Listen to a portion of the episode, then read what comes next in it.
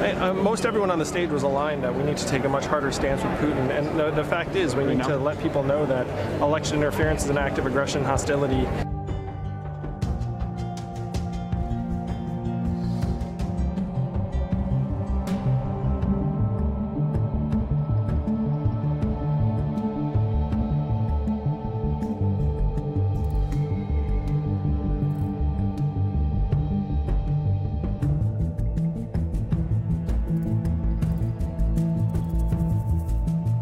Hunter Biden broke no law.